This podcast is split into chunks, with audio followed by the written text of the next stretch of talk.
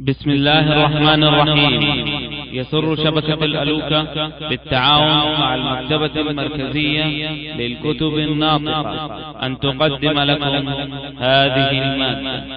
موارد الظمآن لدروس الزمان الجزء الأول. فصل ثلاثة.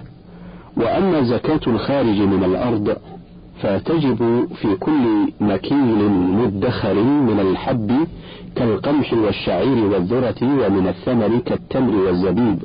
قال الله تعالى يا أيها الذين آمنوا أنفقوا من طيبات ما كسبتم ومما أخرجنا لكم من الأرض. ولقوله صلى الله عليه وسلم فيما سقت السماء والعيون أو كان عثريا العشر وفيما سقي بالنضح نصف العشر. رواه البخاري. وإنما تجب فيه بشرطين الأول أن يبلغ نصابا وقدره بعد تصفية الحب وجفاف الثمر خمسة أوسق والوسق والوسق ستون.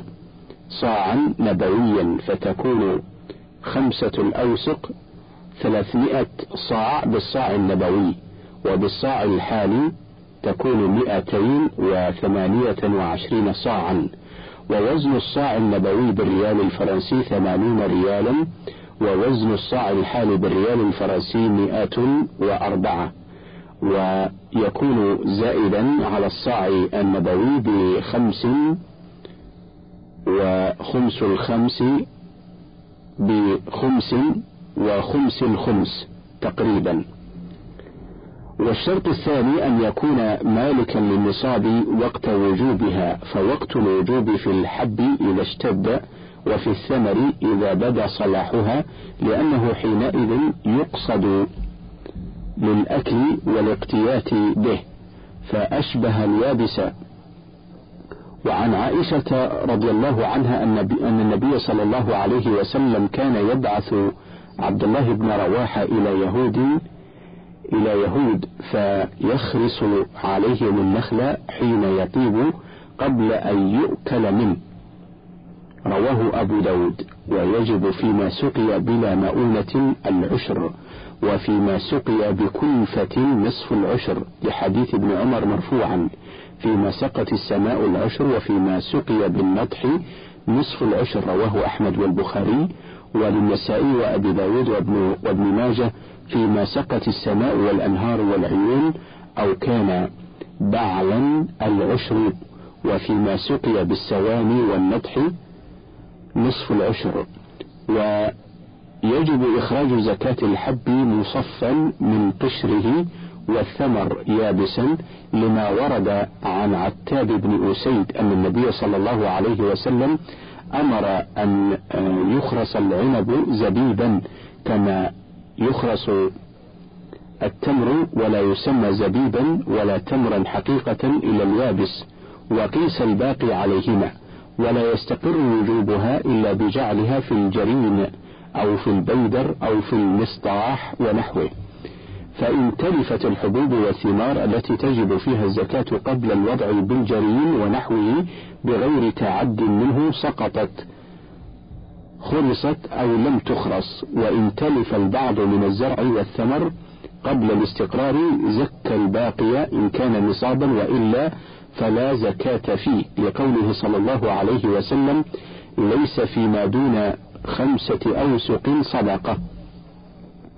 ولا تتكرر زكاة المعشر إذا لم آه، يقصد به التجارة. فإن كانت معدة للتجارة كالذي يشترى كالذي يشتري البر أو الأرز أو الزيت يتربص به أو يقطعه فهذه تعتبر عروضا إذا كانت تبلغ نصابا كلما دار عليها الحول قومها بالأنفع للفقراء من عين أو ورق من عين أو ورق ولا يعتبر ما اشتريت به. ويستحب للإمام بعث خارس لثمر النخل والكرم إذا بدا صلاحها وشرط وشرط كونه مسلما أمينا خبيرا.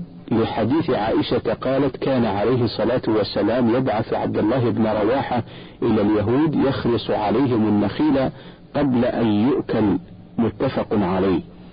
وفي حديث عتاب بن أسيد أن النبي صلى الله عليه وسلم كان يبعث على الناس من يخرص عليهم كرومهم وثمارهم. رواه الترمذي وابن ماجه.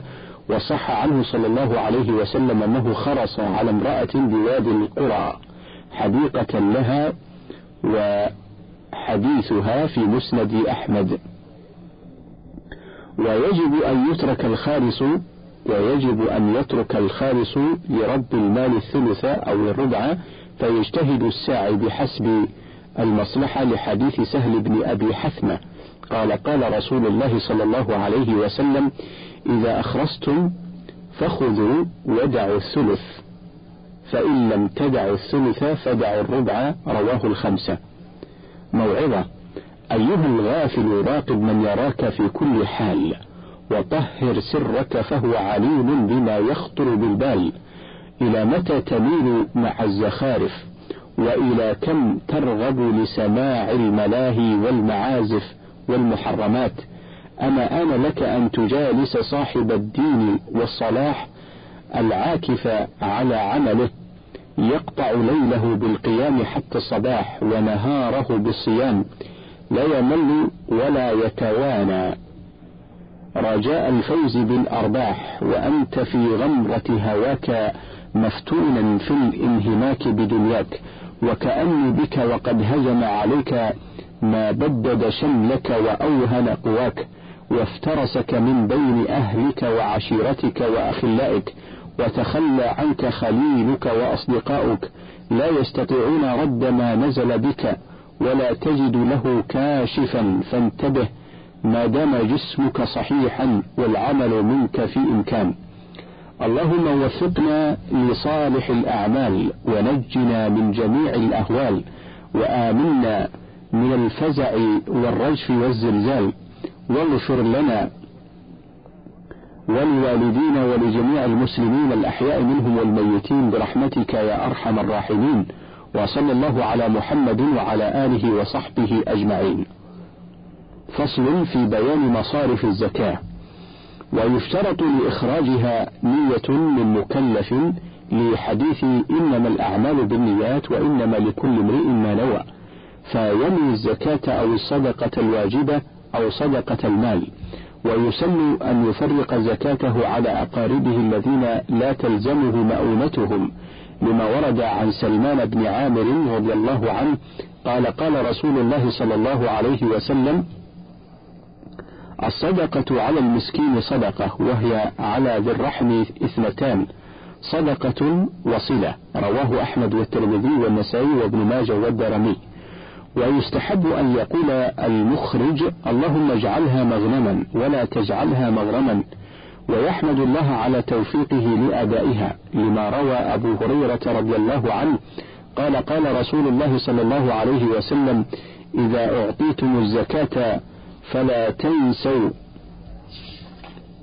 إذا أعطيتم الزكاة فلا تنسوا ثوابها. أن تقولوا اللهم اجعلها مغنما ولا تجعلها مغرما. رواه ابن ماجه. ويقول الآخذ وهو الفقير أو المسكين أو أحد الأصناف آجرك الله فيما أعطيت وبارك لك فيما أبقيت وجعله لك طهورا. قال الله تعالى خذ من أموالهم صدقة تطهرهم وتزكيهم بها. وصل عليهم إن صلاتك سكن لهم. أيدعو لهم كما روى مسلم في صحيحه عن عبد الله بن أبي أوفى رضي الله عنه قال كان النبي صلى الله عليه وسلم إذا أتي بصدقة قوم صلى عليهم فأتاه أبي بصدقته فقال اللهم صل على آل أبي أوفى. وللمزكي دفعها إلى الإمام وإلى الساعي ويبرأ بذلك ولا يجزي دفعها إلى كافر غير مؤلف. ولا حظ فيها لغني ولا لقوي مكتسب لما ورد عن عبد الله بن عدي رضي الله عنه أن رجلين أخبراه أنهما أتيا النبي صلى الله عليه وسلم يسألانه من الصدقة. فقلب فيهما البصر ورآهما جلدين فقال لهما إن شئتما أعطيتكما ولا حظ لغني ولا لقوي مكتسب. فالواجب تأمل حال السائل والتفرس فيه كما فعل النبي صلى الله عليه وسلم. فكم من إنسان يدعي الفقر وهو غني؟ وكم من متعارج وما به من عرج؟ ولكن لأمر ما تعارجه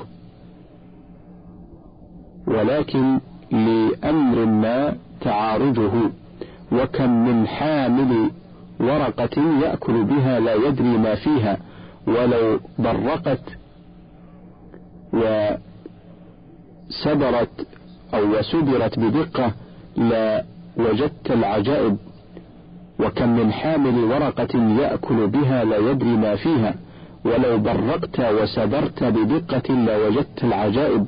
لأن الوازع الديني قد ضعف جدا واختلط الحابل بالنابل فلا يميز الفقير والمستحق للزكاة إلا فلا يميز الفقير والمستحق للزكاة إلا إنسان متبصر بعد التأمل والبحث التام. والحريص على إبراء ذمته وإيصال زكاته إلى المستحق لها يعرف كيف يجد موضعها تماما ممن لا يسألون الناس إلحافا المحتاجين المختفين الحيي الحييين الأرامل ذوي العوائل.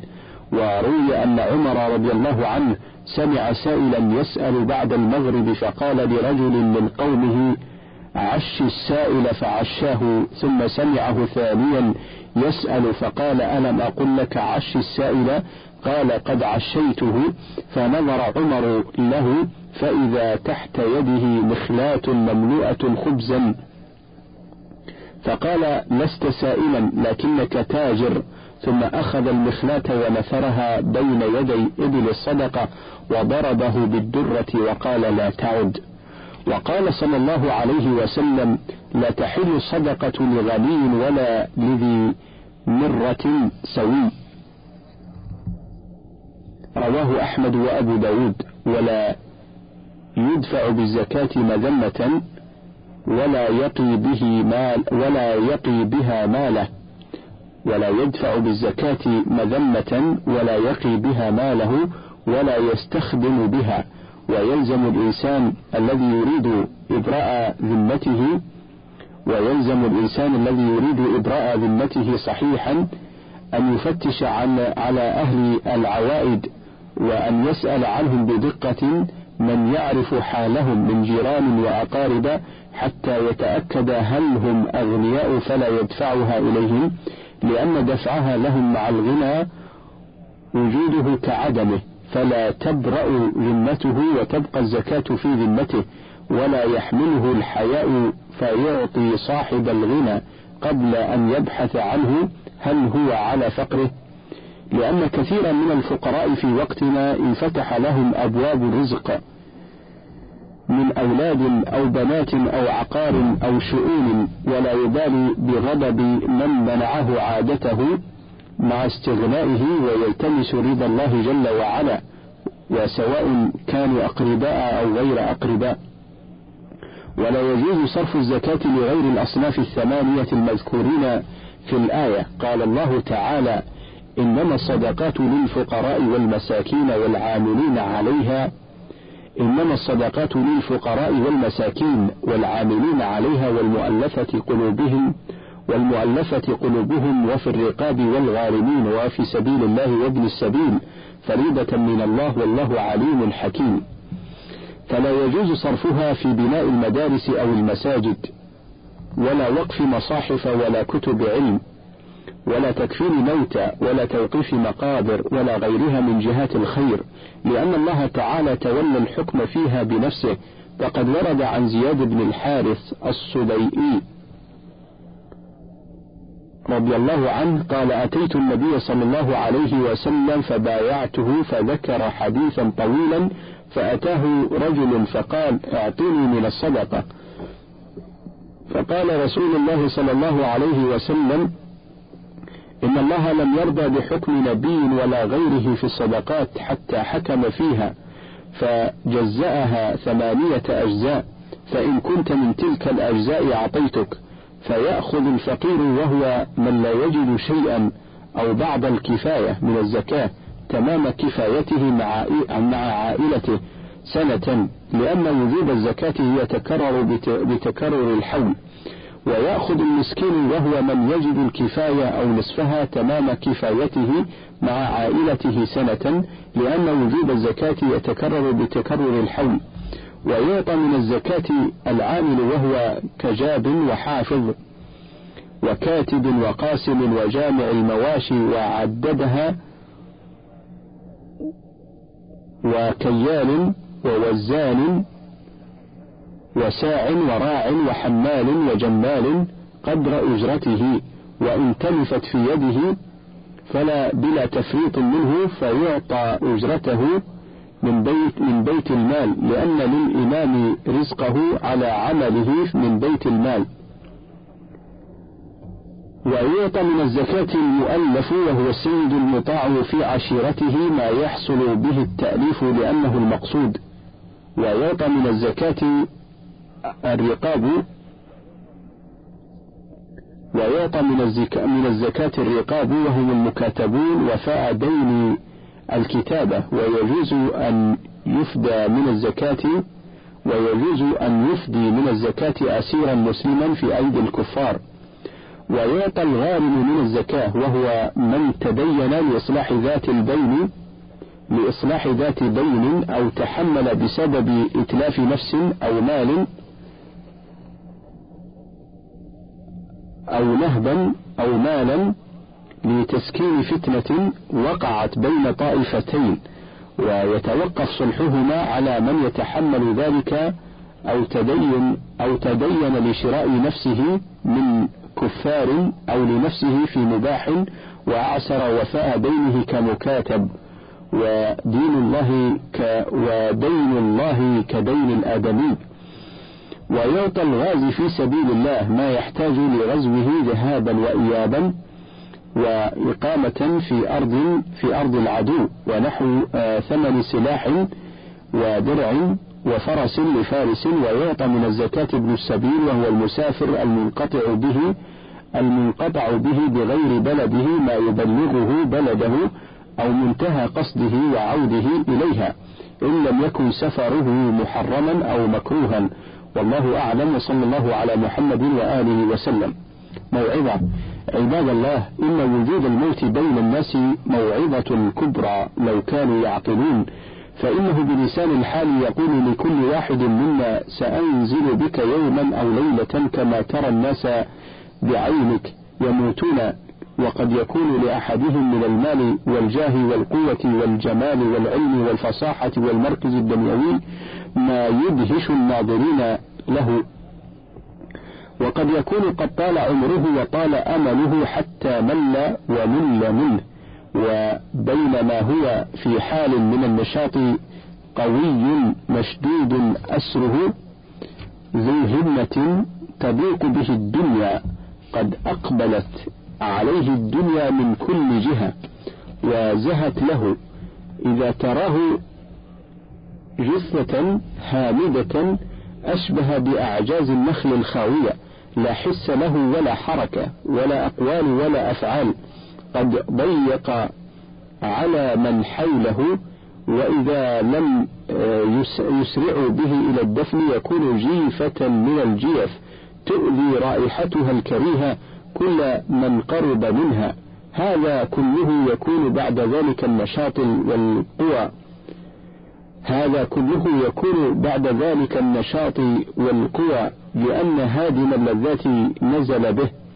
وبعد نزوله لا تسأل كان له ما كان وفي الحال تصبح زوجته أرملة ويصبح أولاده أيتاما. وفي الحال تقسم أمواله التي جمعها وقاس على جمعها الشدائد. لأن الموت يزيل ملكه وينقله إلى ملك ورثته نقلا تعجز عن نقضه الأيام. نعم إنه بالموت يزول ماله كله وهي أكبر مصيبة مالية وأكبر منها أن يسأل وأكبر منها أنه يسأل عنه كله داخلا وخارجا من حلال أم من حرام وبعد مدة يسيرة ينسى هو وينسى ماله وينسى جاهه وينسى مركزه ومكانته ولو كان ملكا أو وزيرا وما كأنه رأته العيون ولا سمعت كلامه الآذان كما كما شعرا لمن يا أيها المغرور تحوي من المال الموفر والأثاث ستمضي غير محمود فريدا ويخلو بعل عرسك بالتراث ويخذلك الوصي بلا وفاء ولا إصلاح أمر ذي ذي التياث. لقد وفرت وزرا مر حينا لقد وفرت وزرا مر حينا يسد عليك سبل الاندعاث فما لك غير تقوى الله حرز ولا وزر وما لك من غياث. إن الناس يرون الموت كل يوم بأعينهم في بيوتهم أو في المستشفيات ويرون ما له من آثار. ومع ذلك فإنهم بمجرد أن يموت بينهم ميت يكون منهم مع موته هذا ما يدهش الأفكار فترى من أقاربه من يتسابقون إلى البحث عما خلف وانتهاب ما اتصلت إليه أيديهم من ماله وربما شدت بين ورثته الحروب من أجل أن يتميز كل واحد منهم في التركة عمن سواه وقد تشتد بهم تلك العداوة تعمل عملها ما بقيت تلك. يفعلون هذا كله عقب من يموت بدل أن يعتمروا بدل أن يعتبروا ويتعظوا به في فيزهدهم فيزهدهم هذا التفكير والاعتبار في ذلك المال الفاني الذاهب عن أيديهم عن قريب كما ذهب عنه من وصل إليهم من طريقه لقد سبق أقوام كانوا يؤمنون بالموت حق الإيمان فكانوا يقدرون الدنيا حق التقدير كانوا يعرفون أنها فانية وأنها غرارة خداعة وأنهم تاركوها يوما رغم أنوفهم لا لا رجوع بعده لقليل منها ولا كثير. قرأوا قوله تعالى كل نفس ذائقة الموت فاستعدوا واقرأوا قوله تعالى ما عندكم ينفد وما عند الله باق فكانوا إذا حصل لهم شيء من الدنيا صرفوا ذلك لما ينفعهم في الدار الآخرة. وإذا سمعت أنهم كانوا يطلبون الدنيا فلما ذكرنا. قال ابن مسعود لما نزلت آية الصدقة كنا نحامل على ظهورنا فجاء رجل فتصدق بشيء كثير فقالوا مراء. وجاء رجل فتصدق بصاع فقالوا إن الله لغني عن صاع. فقالوا إن الله لغني عن صاع هذا فنزلت الآية الذين يلمزون المتطوعين من المؤمنين في الصدقات والذين لا يجدون إلا جهدهم فيسخرون منهم سخر الله منهم ولهم عذاب أليم. ومن طريق آخر حث الرسول صلى الله عليه وسلم على الصدقة يعني في غزوة تبوك فجاء عبد الرحمن بن عوف بأربعة آلاف فقال يا رسول الله ما لي ثمانية آلاف جئتك بنصفها وأمسكت بنصفها. فقال رسول الله صلى الله عليه وسلم بارك الله لك فيما أمسكت وفيما أعطيت. وجاء أبو عقيل بصاع من تمر فقال يا رسول الله أصبت صاعين من تمر صاع أقرضته لربي. صاع أقرضته لربي وصاع لعيالي. قال فلمزه المنافقون وقالوا ما أعطى ابن عوف إلا رياء. وقالوا ألم يكن الله ورسوله غنيين عن صاع هذا؟ وهكذا كان الصحابة رضي الله عنهم يجعلون ما نالوا من الدنيا وسيلة إلى الآخرة. شعرا إذا اكتسب المال الفتى من وجوهه وأحسن تدبيرا له حين يجمع وميز في إنفاقه بين مصلح معيشته فيما يضر وينفع وأرضى به أهل الحقوق ولم يدع به الذخر زادا للتي هي أنفع فذاك الفتى لا جامع المال ذاخرا لأولاد سوء حيث حلوا وأوضعوا. اللهم تقبل منا يسير الأعمال وهب لنا إساءتنا في الأقوال والأفعال وسامحنا عن الغفلة والإهمال. واغفر لنا ولوالدينا ولجميع المسلمين برحمتك يا أرحم الراحمين. وصلى الله على محمد وعلى آله وصحبه أجمعين. فصل فيما ورد من الوعيد الشديد على ترك الزكاة. إذا فهمت ما تقدم مما تجب فيه الزكاة وبيان نصاب الزكاة ومصرفها وما ينبغي أن يقول الدافع والمدفوع إليه فاعلم أنها ما خالطت مالا إلا أفسدته ومحقت بركته. وأي خير ونفع في مال ممحوق البركة باق شره وفتنته وشغل البدن والقلب وأتعابهما. باق شره وفتنته وشغل البدن والقلب وأتعابهما. والمحق منهما هو ظاهر وهو ذهاب صورة المال ورجوع الإنسان بعد الاستغناء فقيرا. وقد وقع ذلك لخلق كثير من المتساهلين بأمر الزكاة. ومن المحق محق باطن وهو أن يكون المال في الصورة موجودا وكثيرا ولكن لا ينتفع فيه صاحبه لا في دينه ولكن لا ينتفع به صاحبه لا في دينه في وجوه البر والمشاريع الخيرية وبذل المعروف ولا ينتفع به في نفسه ومروءته بالستر والصيانة. ومع ذلك يتبرر به تبرما كثيرا بإمساكه عن حقه ووضعه في غير جهته إما بإنفاقه بالمعاصي والعياذ بالله وإما في الشهوات البهيمية التي لا نفع فيها ولا حاصل. وقد ورد في منع الزكاة عن الله ورسوله تشديدات تشديدات هائلة وتهديدات عظيمة ويخشى على مانع الزكاة من سوء الخاتمة والتعرض لوعيد الله وغضبه والخروج من الدنيا على غير ملة الإسلام. ومما جاء من الوعيد في حق من بخل بها أو قصر في إخراجها قوله تعالى ولا يحسبن الذين يبخلون بما آتاهم الله من فضله هو خيرا لهم بل هو شر لهم. سيطوقون ما بخلوا به يوم القيامة. ولله ميراث السماوات والأرض والله بما تعملون خبير. وقال تعالى والذين يكنزون الذهب والفضة ولا ينفقونها في سبيل الله فبشرهم بعذاب أليم. يوم يحمى عليها في نار جهنم فتكوى بها جباههم وجنوبهم وظهورهم. هذا ما كنزتم لأنفسكم فذوقوا ما كنتم تكنزون. وعن أبي هريرة رضي الله عنه قال قال رسول الله صلى الله عليه وسلم ما من صاحب ذهب ولا فضة لا يؤدي منها حقها إلا إذا كان يوم القيامة صفحت له صفائح من نار فأحمي عليها في نار جهنم فيكوى بها جنبه وجبينه وظهره. كلما بردت أعيدت له في يوم كان مقداره خمسين ألف سنة حتى يقضى بين العباد فيرى سبيله إما إلى الجنة وإما إلى النار.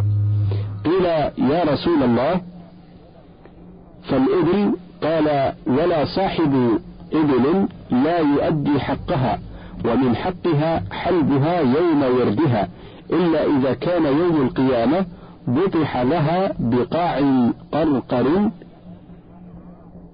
بطح لها بقاع قرقر أوفر ما كانت لا يفقد منها فصيلا واحدا تطأه بأخفافها وتعده بأفواهها كلما مر عليه أو أولاها رد عليه أخراها. في يوم كان مقداره خمسين ألف سنة حتى يقضى بين العباد فيرى سبيله إما إلى الجنة وإما إلى النار. قيل يا رسول الله فالبقر والغنم؟ قال ولا صاحب بقر ولا غنم لا يؤدي منها حقها إلا إذا كان يوم القيامة بطح لها بقاع قرقر لا يفقد منها شيئا ليس فيها عقصاء ولا خلجاء ولا عضباء تنطحه بقرونها وتطأه بأظلافها. كلما مر عليه أولها رد عليه آخرها. في يوم كان مقداره خمسين ألف سنة حتى يقضى بين العباد فيرى سبيله إما إلى الجنة وإما إلى النار. وعن جابر رضي الله عنه قال سمعت رسول الله صلى الله عليه وسلم يقول ما من صاحب إبل لا يفعل فيها حقها إلا جاءت يوم القيامة أكثر ما كانت وقعد لها بقاع قرقر تستن عليه بقوائمها وأخفافها ولا صاحب ولا صاحب بقر لا يفعل فيها حقها إلا جاءت يوم القيامة أوفر ما كانت وقعد لها بقاع قرقر فتنطحه بقرونها وتطأه بأطلافها ليس فيها جماء ولا منكسر قرنها ولا صاحب كنز ولا صاحب كنز لا يفعل فيه حق حقه إلا جاء كنزه يوم القيامة شجاعا أقرع يتبعه فاتحا فاه. فإذا أتاه فر منه فيناديه خذ كنزك الذي خبأته فأنا عنه غني. فإذا رأى أن لا بد منه سلك يده في فيه فيقضمها قضم الفحل.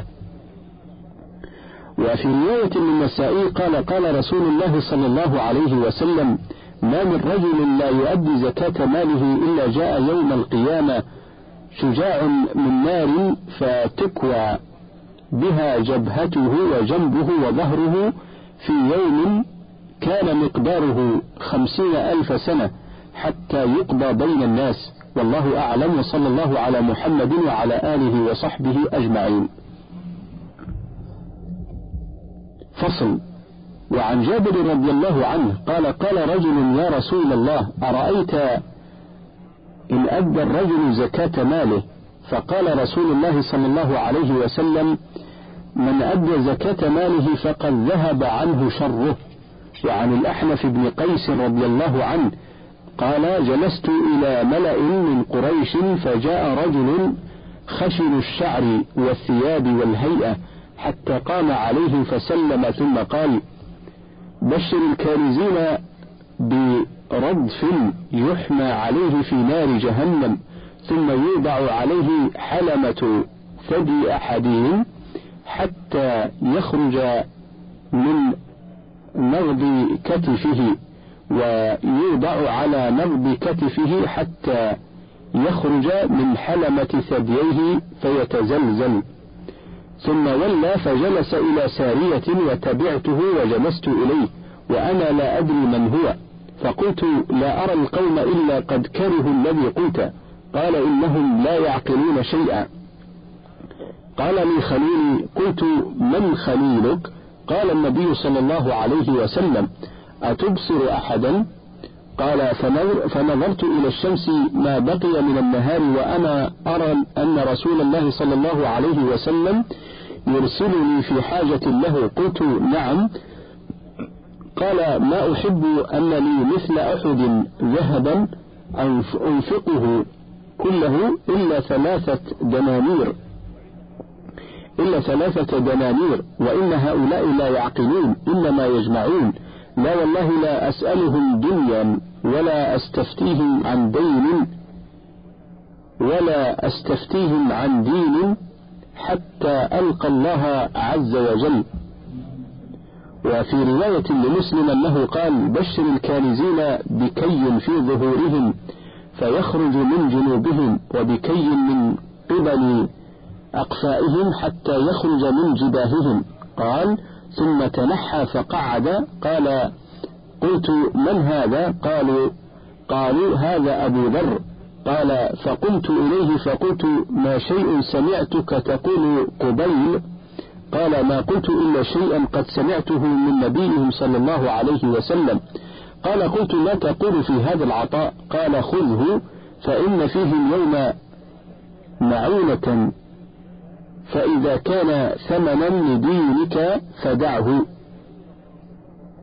وروي عن أبي هريرة رضي الله عنه قال سمعت من عمر بن الخطاب رضي الله عنه حديثا عن رسول الله صلى الله عليه وسلم ما سمعته منه وكنت أكثرهم لزوما لرسول الله صلى الله عليه وسلم. قال عمر قال رسول الله صلى الله عليه وسلم ما تلف مال في بر ولا بحر إلا بحبس الزكاة وعن عائشة رضي الله عنها قالت قال رسول الله صلى الله عليه وسلم ما خالطت الصدقة أو قال الزكاة مالا إلا أفسدته. وعن الحسن أن رسول الله صلى الله عليه وسلم قال حصنوا أموالكم بالزكاة وداووا مرضاكم بالصدقة واستقبلوا أمواج البلاء بالدعاء والتضرع فتأمل يا أخي الآيات الكريمات والأحاديث الشريفات وانظر كيف يؤتى بالمال الذي كان يحبه مانع الزكاة حبا شديدا ويعزه العز الذي يصل به إلى أن يمسكه ويجمعه ويوعيه ولا يفرط في شيء منه. حتى ما كان منه حقا للفقراء والبؤساء المساكين يؤتى به بعينه ويجعل صفائح. ومع أن هذه الصفائح من نار يحمى عليها في نار جهنم لتشتد حرارتها وتزداد ليكون ألمها الواقع على بدن مانع الزكاة بالغ النهاية. في شدة حين يكوى بها جنبه وجبينه وظهره. وتخصيص هذه الأعضاء الثلاثة قال بعض العلماء لأن المعذب وهو مانع الزكاة إذا جاءه الفقير يسأله شيئا من حقه عبس وجهه وعقد جبينه عبوسا وتعقيدا يدل على كراهته لهذا السؤال. فإذا ألح الفقير عليه زاد في عبوسه أن يظن بمواجهة ذلك الفقير فينتقل من المواجهة إلى الانحراف عنه ويجعل جنبه في وجه المسكين السائل مبالغة في إظهار الكراهية لسؤاله. فإذا ازداد الفقير واشتد في الطلب والإلحاح بالغ المسؤول في الغضب فانصرف عنه ووله ظهره ماشيا من مكانه وتاركا له يهوي في هواة احتياجه بدون أي اكتراث فلما كان هذا حال تلك الأعضاء الثلاثة في الدنيا خصت في الآخرة بالكي بتلك الصفائح التي هي ماله. وبذلك يعرف أنه يهان بالمال الذي كان يعزه في دنياه. ولو كان يهينه بالدنيا بمفارقة ما كان يجب عليه منه لكان سببا لإكرامه في ذلك اليوم الرهيب المفزع. وانظر كيف تأتي نعمه إبله, إبله وبقره وغنمه التي لم يؤدي حق الله فيها أقوى ما كانت وأوفره فتطأه الإبل بأخفافها وتعده بأنيابها الحادة وتطأه البقر والغنم بأظلافها وتنطحه بقرونها السليمة ليكون النطح بها أوجع وآلم. ولا تجيء بقرة ولا نعجة إلا ولها قرناها. ليس بهما أي مانع يمنع من توجيههما إليه وطعن المانع بهما الطعن الأليم.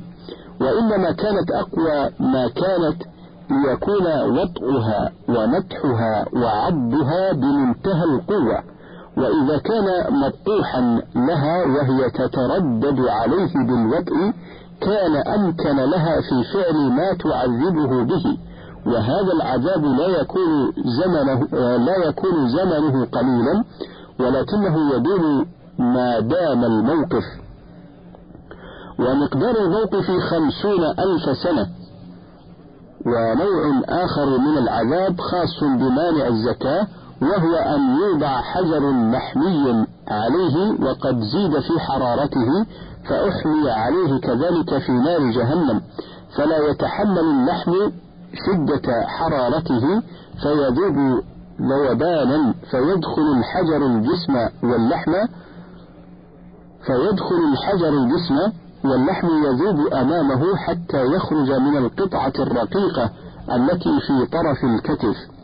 ثم يوضع على هذه القطعة الرقيقة وقد عاد الجسم إلى ما كان عليه فيفعل به كما تقدم. يخرج من حلمة ثديه ويزيد في الألم. حال التعذيب أن الحجر يتزلزل لا يمر في البدن مستقيما وقت نفوذه. نسأل الله أن يعاملنا بعفوه وجميع المسلمين. وقد لا يكون هذا العذاب كافيا فيكون سبيله إلى النار التي فيها ألوان العذاب الأليم من زقوم وحميم وغساق وضريع وويل وغسلين. ولمنع الزكاة شكل آخر من الشؤم الدنيوي غير ما تقدم كما في حديث ما تلف مال في بر ولا بحر إلا بحبس الزكاة فالحديث فالحديث يدل على أنه أي على أنه أي مال يضيع في أي مكان في بر أو بحر سبب تلفه ترك الزكاة. وهي عقوبة تعكس على المانع قصده إذ هو يقصد بمنعه لها تكثير المال والهروب من نقصه بإخراج القدر الواجب منه. ولو أخرج القدر الواجب وهو قليل من كثير لحفظ ماله بإذن الله. ولكن له ثواب عظيم هو ثواب ركن من أركان الإسلام. ولكان له من الفضل على المعطي ولكان له من الفضل على المعطى ما لا ينساه مدة حياته. أما العقوبة الأخروية فالنار التي قال الله تعالى عنها كلا إنها لظى نزاعة للشوى تدعو من أدبر وتولى وجمع فأوعى. فعليك أيها العاقل أن تحاسب نفسك بدقة وتقوم ما أعددته وتقوم ما أعددته للبيع والشراء وأن تبرئ ذمتك بيقين بإخراج الزكاة كلها إذا تم الحول. وألا تدفعها إلا لمن تعلم أنه ممن يستحقها يقينا أو يغلب على الظن أنه من أهلها. واحذر كل الحذر من التهاون بترك شيء منها أو التسويف بها أو سلوك الطرق الملتوية للتخلص من أدائها أو التحايل عن على ترك شيء منها. فكل حيلة تستعمل لتضييع حق من حقوق الله أو حقوق عباده أو تبيح ما حرم الله أو تحرم ما أحل الله فهي من الحيل المحرمة التي سيجازى عليها أشد الجزاء وما ربك بظلام للعبيد. من فضلك تابع بقية المادة.